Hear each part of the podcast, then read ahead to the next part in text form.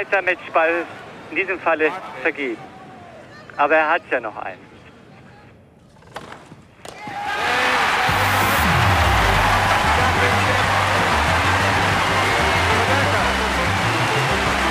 Schließen wir uns dieser Freude an.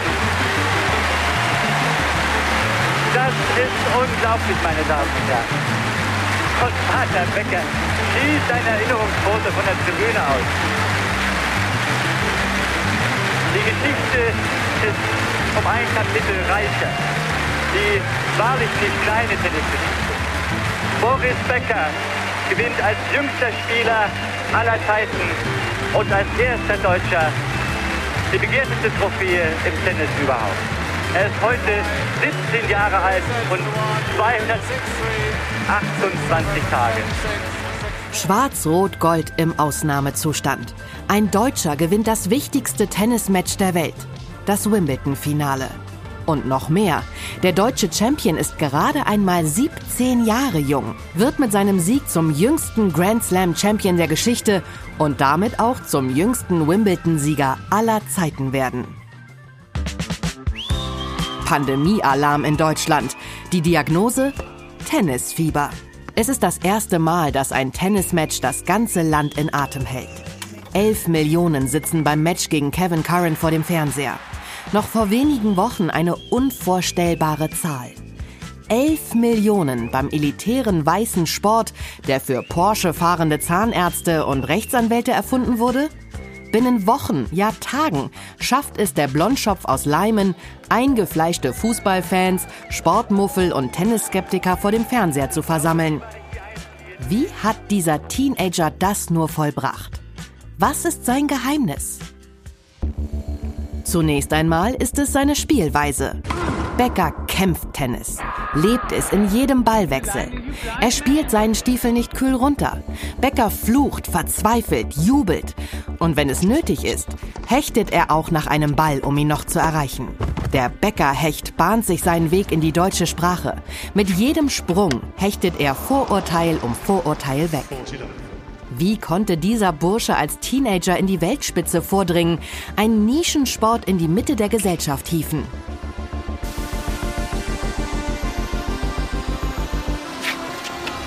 Das ist unser Boris. Folge 2. Der Aufstieg.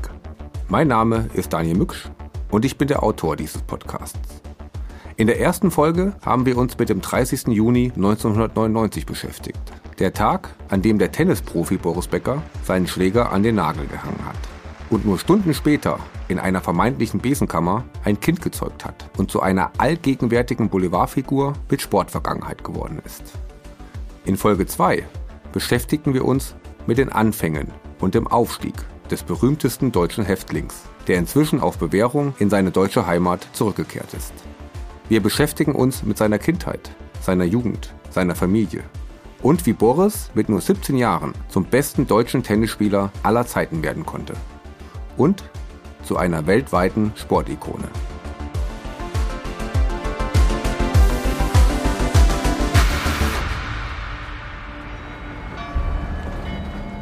Die Geschichte von Boris Becker ist an Leimen gekettet. Das ist der Ort, wo seine Geschichte beginnt. Egal, ob man den Menschen oder den Sportler erklären will ohne Leimen kein Boris Becker, ohne Becker kein Leimen. Diese Rechnung gilt für die meisten Deutschen. Bevor Boris Becker für den Urknall im deutschen Tennis sorgt, haben viele noch nie von der beschaulichen Kleinstadt rund sieben Kilometer südlich von Heidelberg gehört. Knapp über 20.000 Einwohner, Fachwerk, wohin man schaut. Auf dem Georgi-Marktplatz steht in der Mitte der Maibaum. Boris Becker wächst in der Nusslocher Straße am Stadtrand von Leimen auf. Ein zweckmäßiges, schmuckloses Mehrfamilienhaus. Karl-Heinz Becker, Büro für Planung und Bauleitung, weist ein Schild zum Architekturbüro seines Vaters um die Ecke. Karl-Heinz Becker ist ein bodenständiger Architekt, kein Star-Architekt, der im Luxus plant und auch selbst darin lebt. Angesehen, beliebt, aber nicht abgehoben. Eine klassische Mittelschichtsfamilie in einer klassischen deutschen Kleinstadt. Zusammen mit seiner vier Jahre älteren Schwester Sabine sind es beschauliche, glückliche erste Jahre, die Boris in der Nusslocher Straße erlebt. Mit drei Jahren bekommt der kleine Boris seinen ersten Tennisschläger von Vater Karl-Heinz geschenkt. Nicht nur, weil Karl-Heinz Becker zu einem der damals noch wenigen Hobbyspielern gehört. Entscheidender ist, dass er als Architekt den Bau des Tennisclubs in Leimen plant. Bei dieser Arbeit bekommt er von den Mitgliedern einen Holzschläger geschenkt, den er für den Sohnemann absägt, damit dieser beschäftigt ist und sich ein bisschen ausprobieren kann. Boris hat einen großen Bewegungsdrang, wobei man das groß auch gegen gigantisch tauschen kann. Und das schon als kleines Kind. Das erzählt jeder, der ihn von damals in Erinnerung hat. Seine vier Jahre ältere Schwester ist seine erste Trainerin, doch sie hat nicht die Ausdauer ihres Schützlings. Wenn seine Eltern Termine im Clubheim haben, schlägt Boris stundenlang allein gegen die Ballwand. Mutter Elvira ist als Sekretärin, heute würde man Assistentin sagen, bei Terminen ihres Mannes oft dabei. Ihr Sohn probiert zwar alle möglichen anderen Sportarten aus, Fußball, Schwimmen, Handball, Skifahren, schnell wird jedoch klar, Tennis hat es Klein Boris besonders angetan. Freunde seines Vaters beobachten Boris an der Ballwand und raten ihm, den Sohn mal bei einem Turnier anzumelden. Gesagt, getan, gewonnen. Mit sechs Jahren spielt Boris sein erstes Turnier in Leimen und gewinnt es prompt. Sofort rückt der Turniersieger in den Fokus der Bezirks- und Verbandsförderung. Das Talent Boris Becker ist offiziell geboren. Er ist jetzt ein Teil der Tennisfamilie. Einer seiner ersten Begleiter ist Udo Rigleski. Mit ihm arbeitet Boris über die letzten Jahrzehnte immer wieder eng zusammen. Auch über den Sport hinaus. Doch zunächst sind sie nur zwei kleine Knirpse, die stundenlang gegen die Filzkugel hauen. Und das deutlich besser als ihre Altersgenossen. Rigleski ist Jahrgang 1966, damit ein Jahr älter als Boris, was für junge Tennisspieler wichtig ist, da sie so in unterschiedlichen Altersklassen und Ranglisten geführt werden. Riglewski wird in Laufen am Neckar geboren, eine knappe Stunde mit dem Auto von Leim entfernt, was ebenfalls noch wichtig wird. Aber zunächst kommt es zum ersten Treffen der beiden Tennistalente. Also gesehen habe ich ihn zum ersten Mal, das war bei den Bezirksmeisterschaften in Leimen. Das war gleichzeitig mein erstes Turnier. Also da war ich, das müsste 1977 gewesen sein. Da war er zehn, ich war elf. Und ähm, da ist er zum ersten Mal also in Erscheinung getreten, weil er da natürlich in seinem Jahrgang führend war. Ich habe einen Jahrgang höher spielen müssen und er hat da irgendwie Finale einen Jahrgang drunter gespielt und er kam ja aus Leimen und war ja da schon in der Förderung da im badischen Verband mit drin und so und ich kam ja ganz neu dazu und er war ja dann schon da in Anführungsstrichen einer der Spieler, die schon da dabei waren und in dieser Förderung da mit drin waren.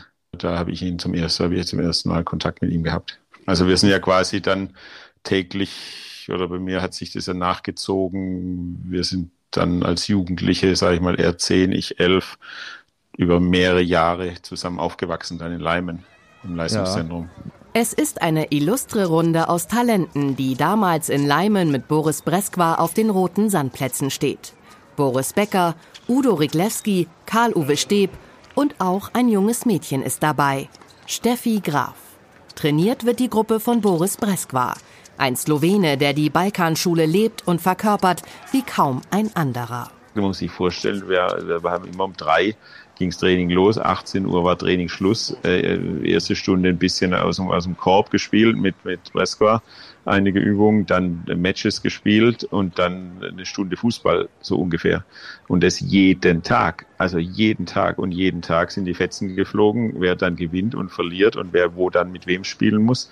Und, äh, und dann einer hat geheult, ist heim und am nächsten Tag ist er wiedergekommen.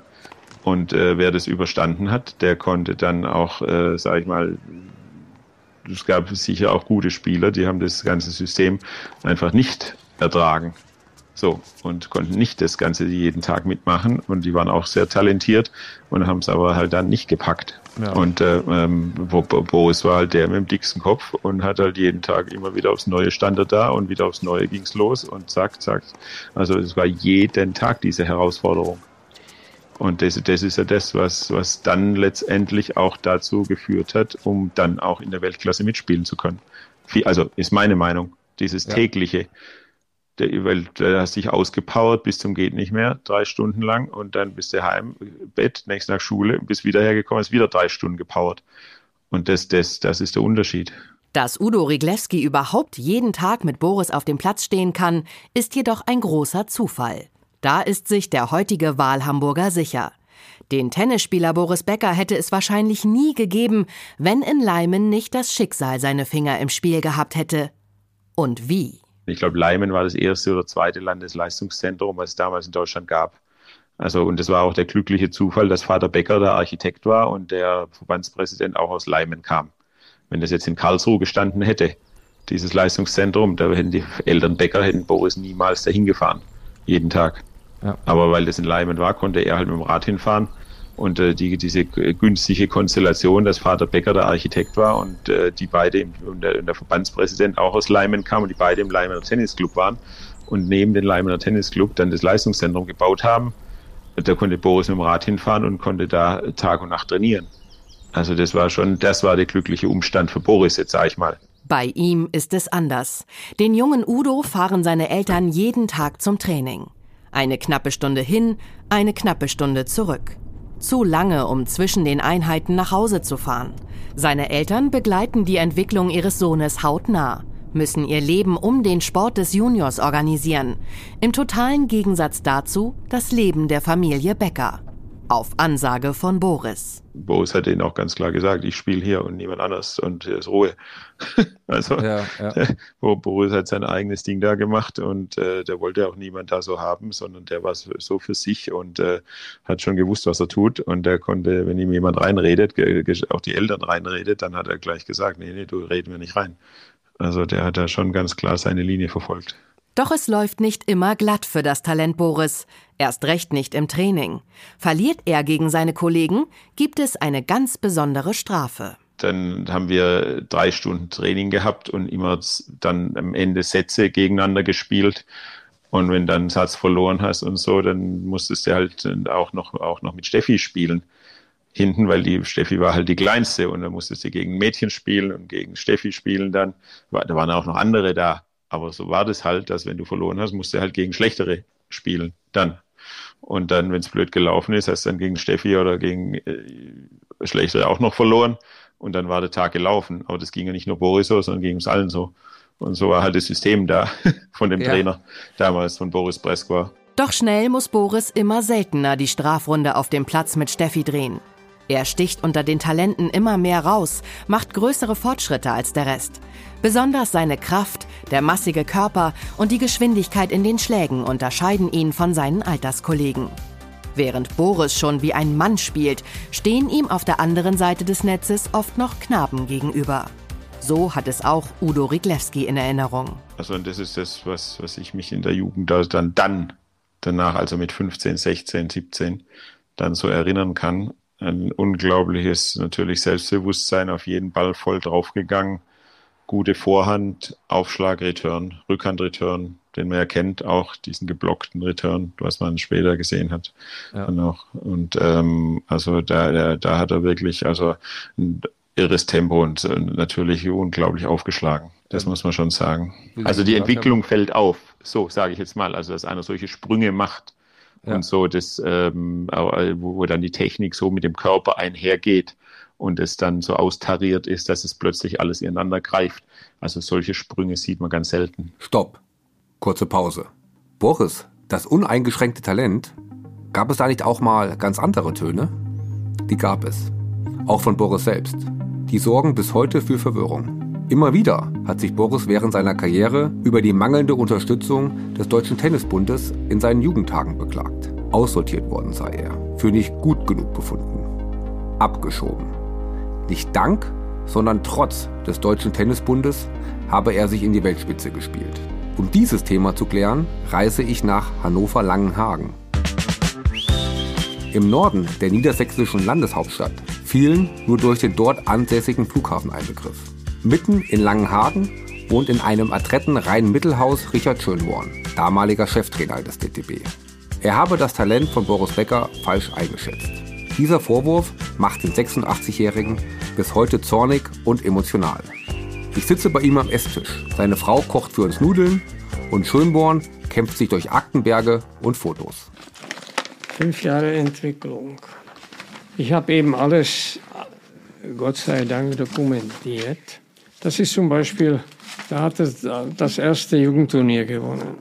Und äh, 14, glaube ich. Oder, nee, 12, nee, 14. Äh, da sind wir, das, ist, das sind die berühmten Trainingslager auf, in den Bergen. Irgendwann findet Schönborn die alten Bewertungsbögen von Boris Becker. Ich, ich habe alles schriftlich dokumentiert. Äh, motorisch sehr begabt. Bei den motorischen Tests, die wir gemacht haben, war er immer vorne. Ich kann es Ihnen dann noch zeigen, welche Tests wir gemacht haben mit denen. Das hat der Professor Rieder der, von der Universität ähm, in Heidelberg entwickelt, dieses ganze System, nicht ich, er. Also dazu ist es auch so, wir haben damals unseren Verbandsarzt gehabt und äh, ich habe ihn damals gefragt, könnte er so zusammenstellen, wie man ein Talent finden kann. Und äh, er hat gesagt, ja, das kann ich nicht, aber wende dich an Rieder in Heidelberg, der beschäftigt sich damit. Also habe ich mich an Rieder gewendet. Habe gesagt, kann man sowas und Tests ausarbeiten? Und da hat er gesagt, wenn Sie bereit sind, das mitzumachen, mache ich es. Und so ist das entstanden. Es ist ein ganzes, ganzes Buch darüber geschrieben worden, von ihm, von, vom Rieder. Ich will damit nur sagen, die Eigenschaften, die, über die ich gesprochen habe, die hatte Boris gehabt. Von Anfang an? Ja. Das Einzige, was er nicht hatte, war, dass er nicht der Schnellste war. Der hat nach seiner Mutter den Unterbau gehabt. Und gut, wie gesagt, er hat eine unheimliche Antizipation gehabt. Also dieses, sagen wir, an allen Sprinttests mit Becker, mit äh, Steb, Riglewski, Jelen und so weiter, war er immer der Letzte. Nicht viel, aber immerhin. Also äh, sagen wir, ein, ein Sprinter wäre aus ihm nie gewesen. Aber äh, er hat sich gut bewegt. Und dann findet er den Bewertungsbogen vom 7. Oktober 1976 aus Biberach. Dort finden sich die nüchternen Zahlen zu Boris Becker aus der Nusslocher Straße in Leimen. 1,40 Meter, 35 Kilogramm, spielt Tennis seit zwei Jahren. Ski ist als weiteres Hobby vermerkt. Unten mit dem Vermerk noch technische Mängel. Förderungswürdig auf VE. VE bedeutet Verbandsebene, nicht auf höchster Ebene. Das wäre die DTB-Ebene gewesen. Damit wird Boris nicht mehr bestmöglich gefördert. Für den ehrgeizigen jungen Boris ein Weltuntergang. Und Becker kann nicht verzeihen. Mit Schönborn ist das Verhältnis nicht mehr zu retten. Bis zum heutigen Tag. Auch Schönborn kann nicht verzeihen. Er rechnet vor, wie viel er und der DTB in Boris investiert haben in dessen Jugendjahren.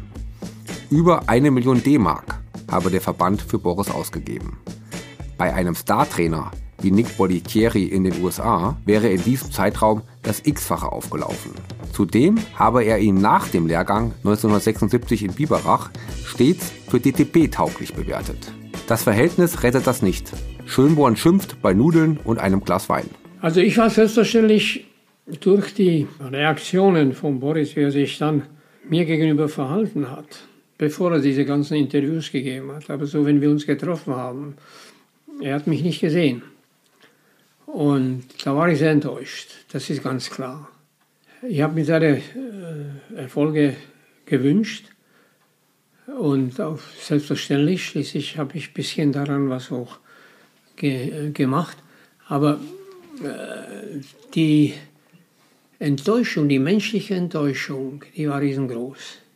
Und das dauerte sehr, das ist bei Steffi ganz anders. Die hat auch ihren Trainer gehabt, nicht dann, und ihre Trainer. Und ich habe sie selten gesehen, aber sie war immer nett und, und äh, höflich zu mir, etc., etc. Das war ein ganz anderes Verhältnis. Und die, ich nehme an, die hat das auch geschätzt, was wir für sie gemacht haben, als sie Kind war oder Jugendliche war. Und das war Boris nie. Wie gesagt, Boris kannte nur äh, verbrannte Erde hinter sich. Und das habe ich dann später erst erkannt. Und das hat mich sehr enttäuscht, nicht nur mir gegenüber. Enttäuschung und Verbitterung sitzen tief in Hannover-Langenhagen. Gerne hätte Richard Schönborn auch seinen Platz in der deutschen Sportgeschichte gehabt. Den hat er zwar auch, aber eben nicht so prominent, wie er ihn seiner Meinung nach verdient hätte.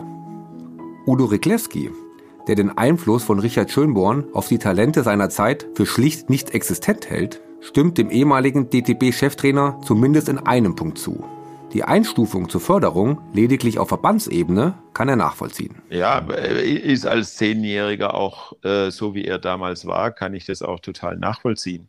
Also wenn einer gute Schläge hat und kann sich in Anführungsstrichen nicht so wahnsinnig gut bewegen, wo er Boris ja da äh, Schwierigkeiten hatte so ein bisschen, hat was man dann festgestellt hat, und damals war das halt in so einer Sichtung, siehst du das halt nicht so wahnsinnig gut, wie einer den Willen hat, an die Bälle hinzukommen. Und Boris hat durch den Willen, dass er an die Bälle hinkommt, hat er die Bälle auch bekommen. Und das, das ist natürlich, das hat sich natürlich erst dann ein bisschen ein, zwei Jahre später dann so rauskristallisiert, immer mehr, immer mehr, dass er diese Defizite kompensiert hat und, und wahnsinnig gut kompensieren konnte.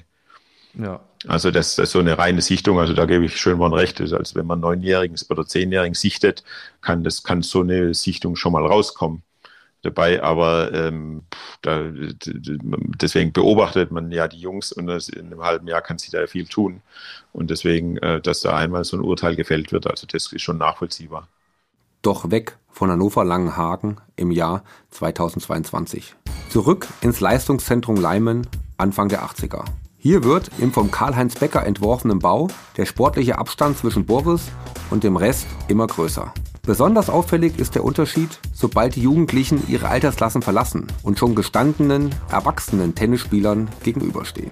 Also ich habe es äh, dann gesehen, irgendwann war mal, da war er 15, meine ich, und ich war 16 und wir haben mitgespielt. Ähm, er war im Skiurlaub zwei Wochen über Weihnachten und ich habe noch gedacht, Mann, man zwei Wochen kein Tennis und so, ist Wahnsinn, weil das konnte ich überhaupt nicht damals. Und äh, dann waren irgendwie dort badische Herrenmeisterschaften in der Halle.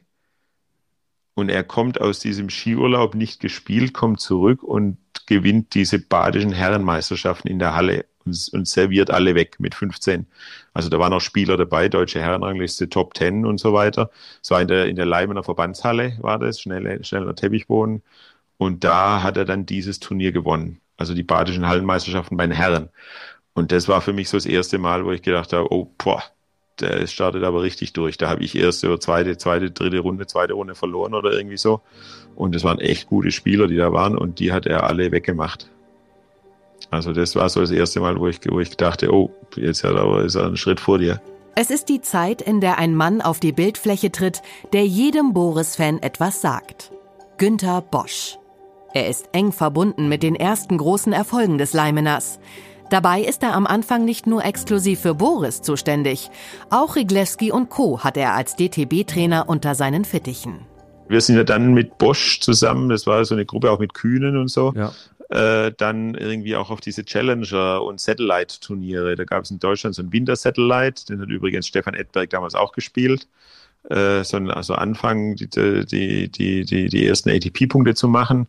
Und äh, ich habe da irgendwie meine ersten, ersten, zweiten drei Punkte gemacht und Boris hat mit Edberg um den Sieg für diesen ganzen Satellite gekämpft. Also die, die waren da, die haben da beide 30, 40 Punkte gemacht, als sie dieses, diese, diese erste Turnierserie da gewonnen haben. Ich weiß nicht gar nicht mehr, ob Becker dann gewonnen hat oder Edberg am Ende des Tages. Ich glaube Edberg sogar. Und da hat er schon äh, zwei Turniere von dieser Serie gewonnen oder irgendwie so. Also da war er schon, und ich hab, war mal immer froh, wenn ich eine Runde gewonnen habe.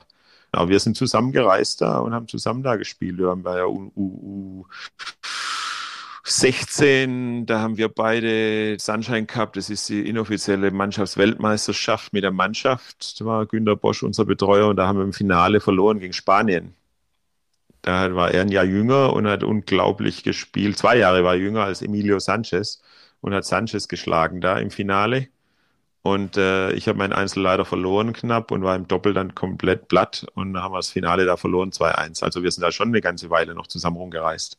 Er, Im Grunde hat sich eigentlich erst gedreht, so ein bisschen vor Wimbledon, so ein halbes Jahr vor Wimbledon oder so. Dass er dann komplett. Äh Dass er dann halt mit Bosch alleine. Da hat ja. sich Bosch dann getrennt von dieser Truppe und vom DTB und ist mit, äh, da kam Tierjagd dann auch ins Spiel. Und ähm, da hat er dann ähm, das alleine gemacht. Und so sind wir auseinander, weil dann hat er andere, war er relativ schnell erfolgreich, Viertelfinale hier, Halbfinale da. Ähm, dann plötzlich, dann war er ja schon dritte Runde Wimbledon, das Jahr vorher, bevor er eigentlich gewonnen hatte. Ja, mit dem Bänderriss. Ja. Und dann äh, die Verletzung, also wenn er den Bänderriss nicht gehabt hätte, wer weiß, wie weit es da schon ja. gegangen wäre, sage ich mal.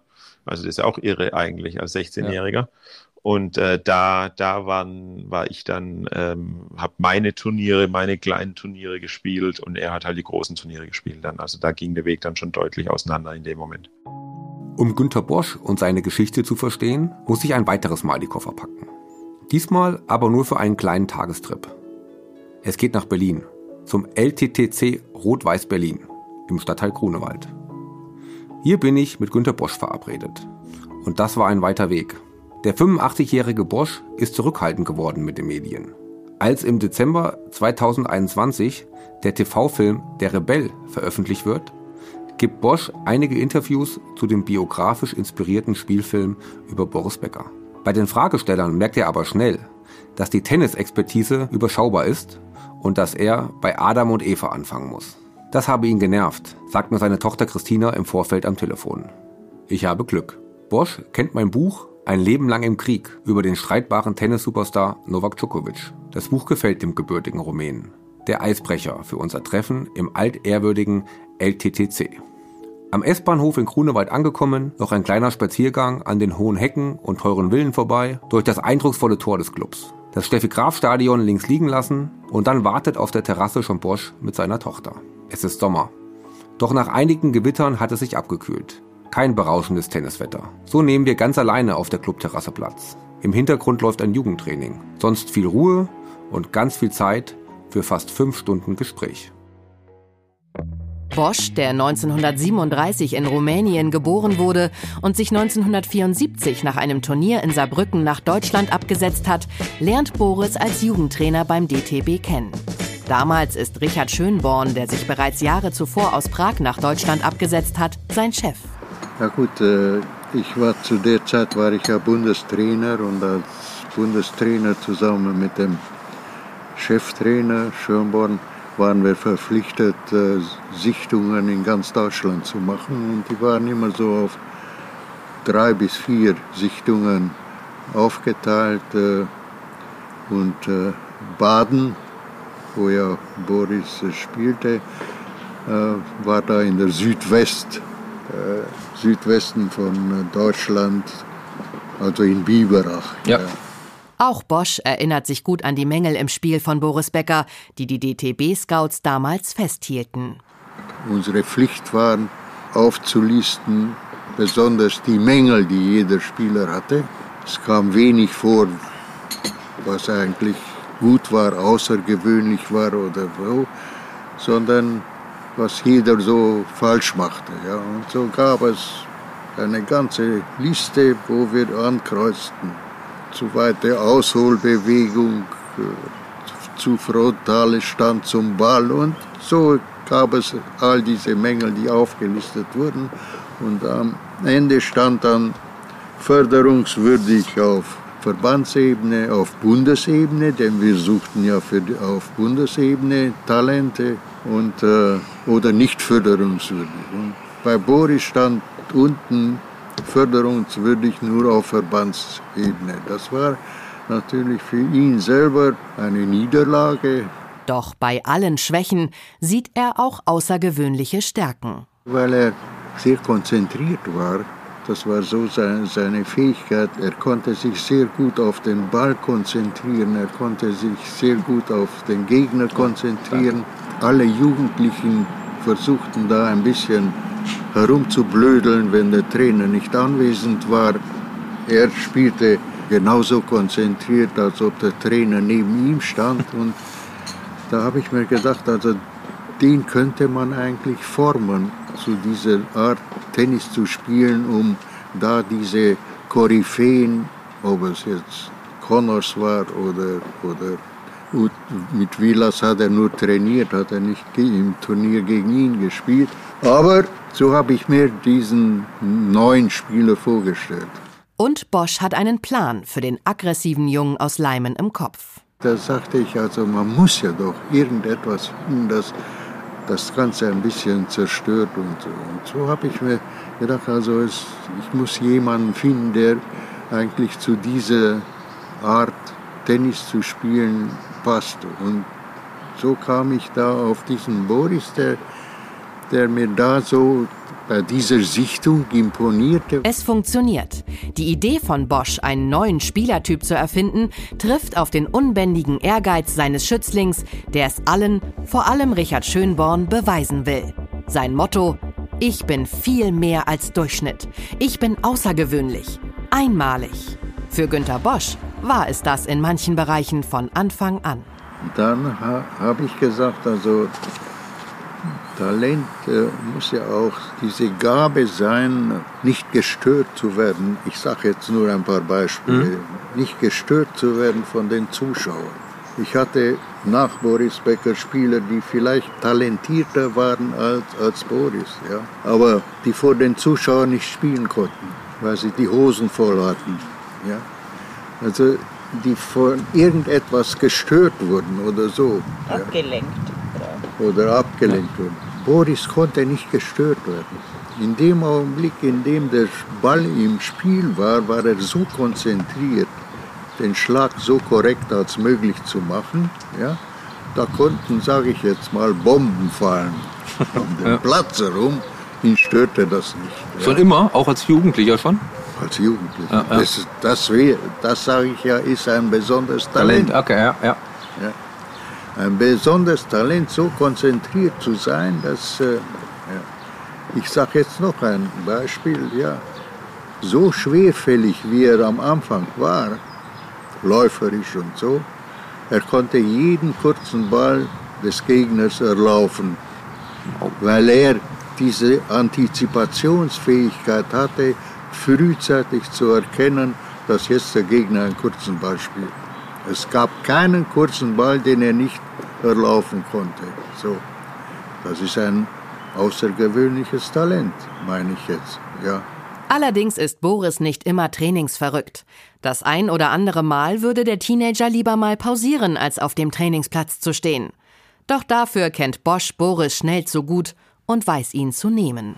Ja gut, das gab es ständig, ja. Und äh, das war ja mein Problem, dass ich jeden Tag kämpfen musste, dass er Tennis spielt. Denn er hatte auch so dieses Bedürfnis, äh, nicht jeden Tag trainieren müssen. Nur das Außergewöhnliche war ja, und das war vielleicht so der Knackpunkt der ganzen Entwicklung, dass ich ihm wie immer wieder sagte, Mensch Boris, hast ja recht, was sollen wir jetzt so viel trainieren? Komm, wenigstens 10, 15 Minuten, nur für das Gefühl, so ein bisschen, dass du das, dieses Gefühl, du siehst ja, ob einer Klavier spielt oder einer Geige, der muss auch jeden Tag da ein bisschen dieses Gefühl mitbekommen und schulen und so. 10 Minuten, 15 Minuten, das reicht ja. Wir gingen auf den Platz und aus diesen 10 oder 15 Minuten wurden zwei Stunden. Nun entscheidet Bosch, seinen eigenen Weg mit Boris zu gehen. Im Verband knirscht es. Besonders das Verhältnis zu Richard Schönborn ist zerrüttet. Bis heute unterstellt Schönborn, Günter Bosch habe sich mit gezielten Intrigen an Boris geschmeichelt und ihm dem Verband entrissen. Klar ist für Bosch auf jeden Fall, allein kann ich das Projekt nicht stemmen. Dieser Junge ist zu gut, wird zu groß, die Aufgaben zu komplex. Da fällt ihm ein alter Bekannter ein, der aus dem gleichen Ort in Rumänien stammt wie er selbst, Ion Tiriak.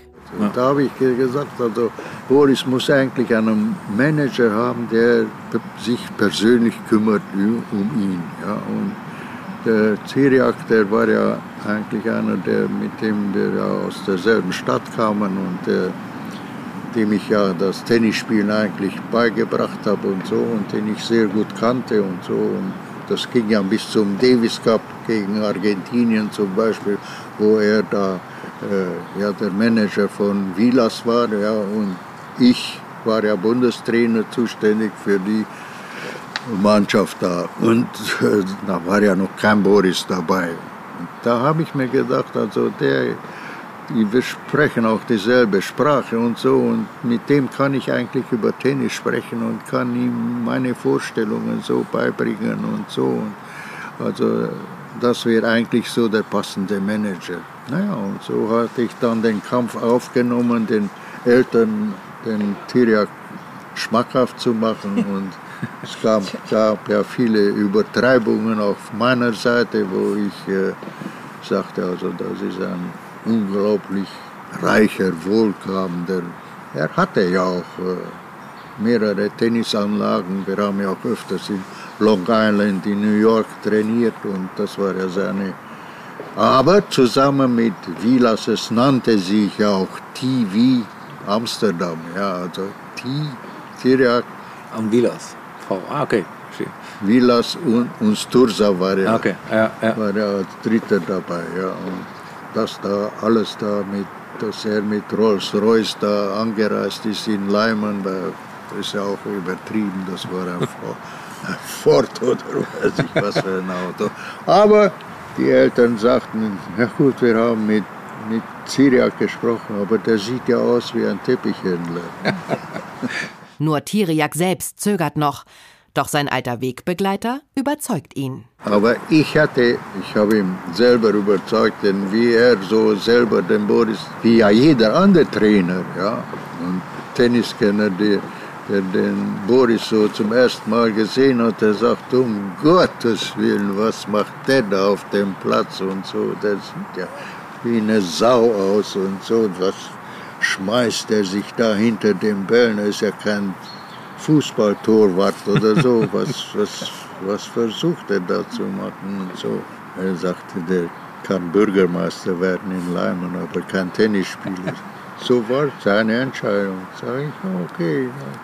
Einen anderen habe ich nicht. Ich sehe diesen als, das war ja Steb dabei und er war ja viel besser als Boris und Kühnen und äh, die waren alle drei besser als er und da in Monte Carlo bei einem Jugendturnier ist er dann aber ins Finale gekommen. Vor den Augen von Ion Tiriak, der schon zu dieser Zeit im Fürstentum lebt. Als der mächtige Rumäne mit eigenen Augen sieht, wie Becker den Platz dominiert, welche Leidenschaft er mitbringt und auch in engen Situationen nach vorne rennt, keine Angst vor der Niederlage hat, sondern viel mehr heiß auf das Gewinnen ist. Das Trio Becker Bosch Tiriak ist geboren. Ein Stück deutscher Sportgeschichte auf dem Weg. Das Trio zieht sofort nach Monte Carlo, entzieht sich dem DTB und macht nun seine eigene Sache. Man stellt alles zurück. Die eigenen Freunde, die Familie ist nur auf den Erfolg fixiert. Sie formen nach der Idee von Bosch einen neuen Typ Tennisspieler. Aggressiver, nicht mehr abwartend, immer auf Angriff gepolt.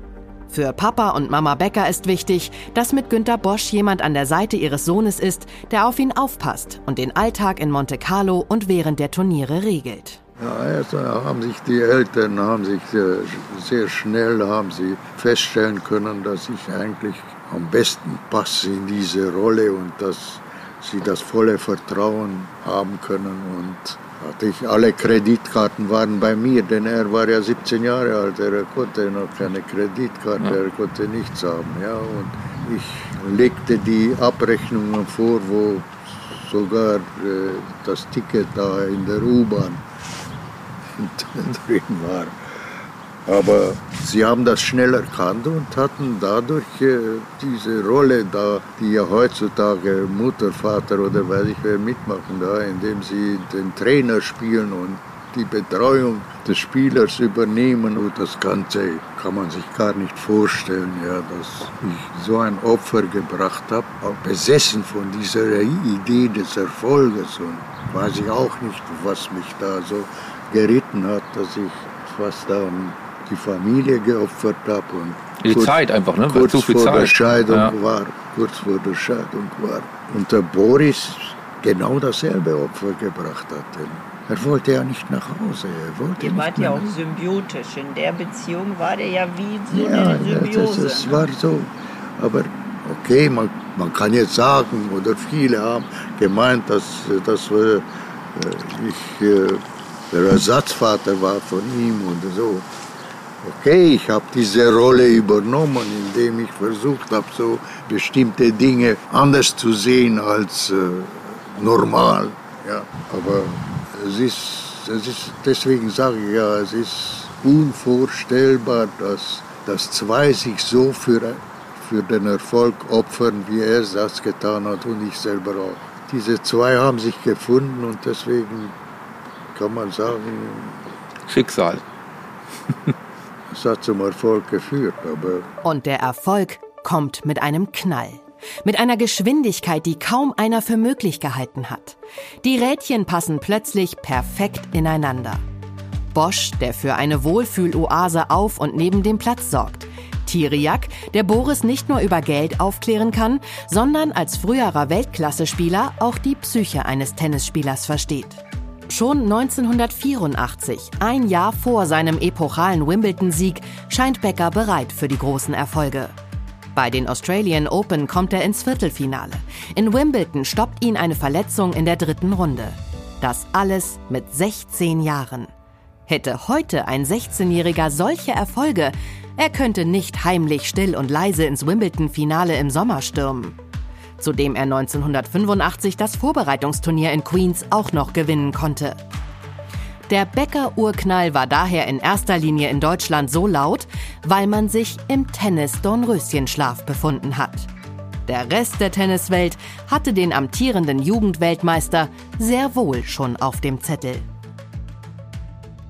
Wenn man Günter Bosch nach den Gründen für den Wimbledon-Urknall 1985 fragt, hat er auch keine Ad-Hoc-Antwort parat.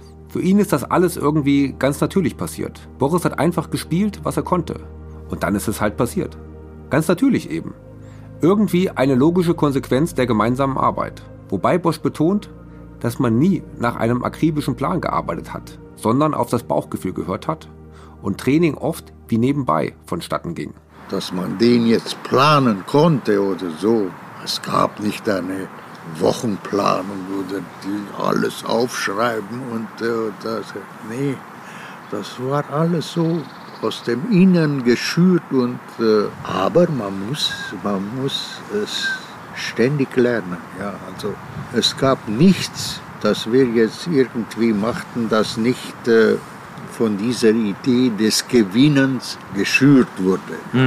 Also egal was wir machen, wir gingen in Melbourne abends zusammen mit Zivojinovic, der war ja so mein Sparingspartner, der dem Boris vielleicht am meisten geholfen hat, unbewusst geholfen hat, ja, indem wir in, abends zum Restaurant gingen und, und da war ein Hausgerüst und ich sagte, Bobo, Zivojinovic, Mhm, ja. Bobo, Mensch, zeig einmal dem Boris, wie, wie diese Klimmzüge aussehen da.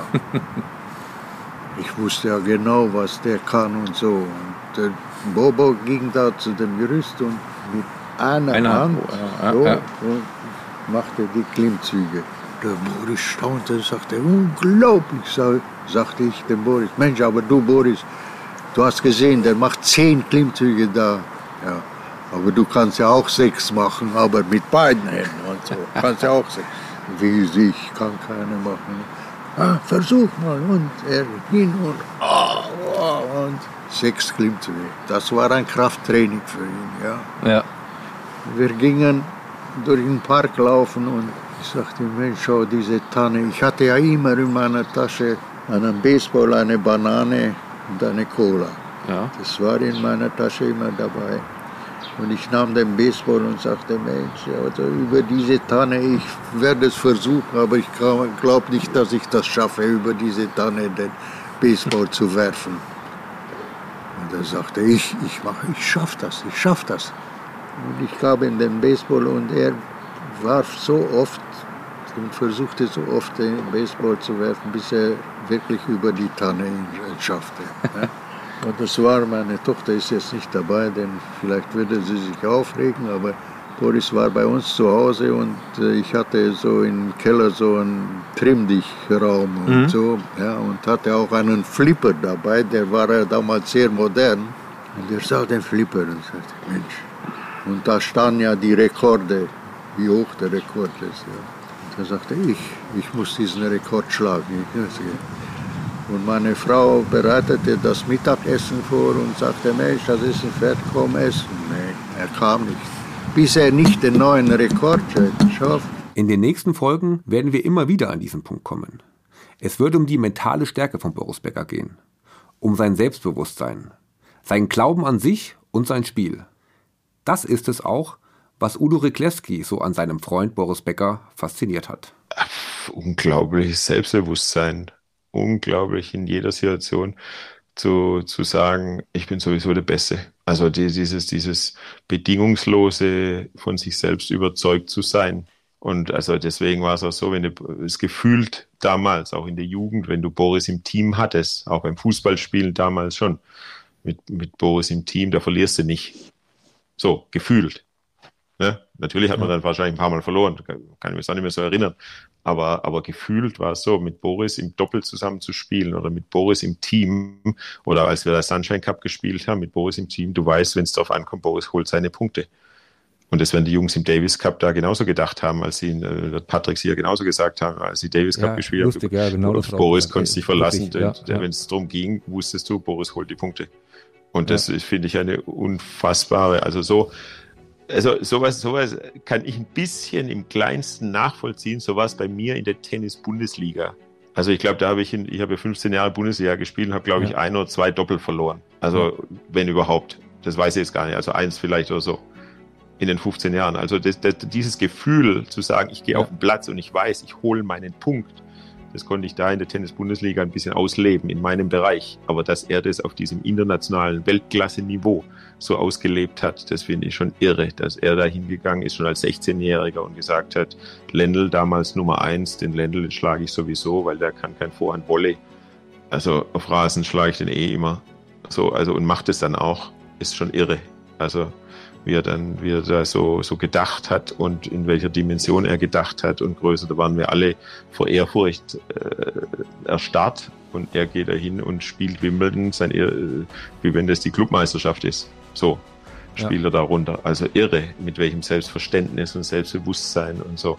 Also das ist schon sagenhaft. Und das, das fand ich außerhalb seiner natürlich. Ich meine, diese Aufschlagbewegung oder dieser, dieses Auge für den Return oder, oder die, die, die Vorhand, die er die durchgezogen hat. Also das waren schon bewundernswerte Schläge an sich. So, jedes für sich, aber die größte Stärke, würde ich ganz klar sagen, ist, ist die, war die, die, diese mentale Fähigkeit oder diese, diese Fähigkeit an sich so zu glauben. Er hat, er, hat- er hat 16 Jahre schon gesagt, es gibt nur zwei große BBs, Bo- Björn Borg und Boris Becker. Hat er als 16-Jähriger schon gesagt, wo er noch gar nichts äh, erreicht hatte und nichts gewonnen hatte. Ja, also das, ja. so, so Sachen musst du erstmal von dir geben, Ja. weißt du? Und, und nicht nur so sagen, sondern dran glauben. Und eine ganze Nation geht mit auf seine Reise. Boris Becker wird zur Ikone. Zum Vorbild für unzählige junge wie alte Tennisspieler, ob Anfänger oder alte Hasen. Wo er auftaucht, steht er sofort im Mittelpunkt. Egal ob in München, London oder Südafrika. Seine Liga besteht nicht mehr nur aus Tenniskollegen wie Ivan Lendl, Stefan Edberg oder Pete Sampras. Seine Liga ist schon bald Muhammad Ali, Nelson Mandela oder Michael Jackson. Doch irgendwann vergisst Boris, dass er eben doch nur ein Tennisspieler ist. Er überträgt seine Fähigkeiten vom Tennisplatz auf die Welt außerhalb des Sports. Beziehungsweise er versucht, sie zu übertragen. Er glaubt, er hat sie auch dort. In den nächsten Folgen berichten Wegbegleiter, dass sich immer mehr Allmachtsfantasien im Kopf von Boris Becker breit gemacht haben, die als erfolgreicher Profi noch keine Konsequenzen gehabt haben. Dass aber mit dem Karriereende als Tennisprofi nur der Glaube an sich selbst übrig geblieben sei. Ein Glaube, der nun keine Grundlage mehr hat. Ein Glaube ohne Substanz. Das ist unser Boris. Mein Name ist Daniel Mücksch und unsere gemeinsame Reise mit Boris Becker hat gerade erst begonnen. Wenn euch unser Boris gefallen hat und ihr keine Folge mehr verpassen wollt, dann freuen wir uns, wenn ihr den Podcast abonniert, bewertet und weiterempfehlt.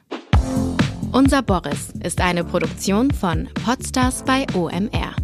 Autor Daniel Mücksch. Redaktion Tim Sohr. Projektmanagement Julia Hüter. Content und Konzeptmanagement Feline Heck. Sprecherin Sarah Vogel. Postproduktion und Sounddesign Martin Juric und Pascal Zisch. Jingle-Komposition Florian Damm. Coverdesign Simon Barth. Videoproduktion Leopold Schäfer. Und Executive Producers Konstantin Buhr und Vincent Kittmann.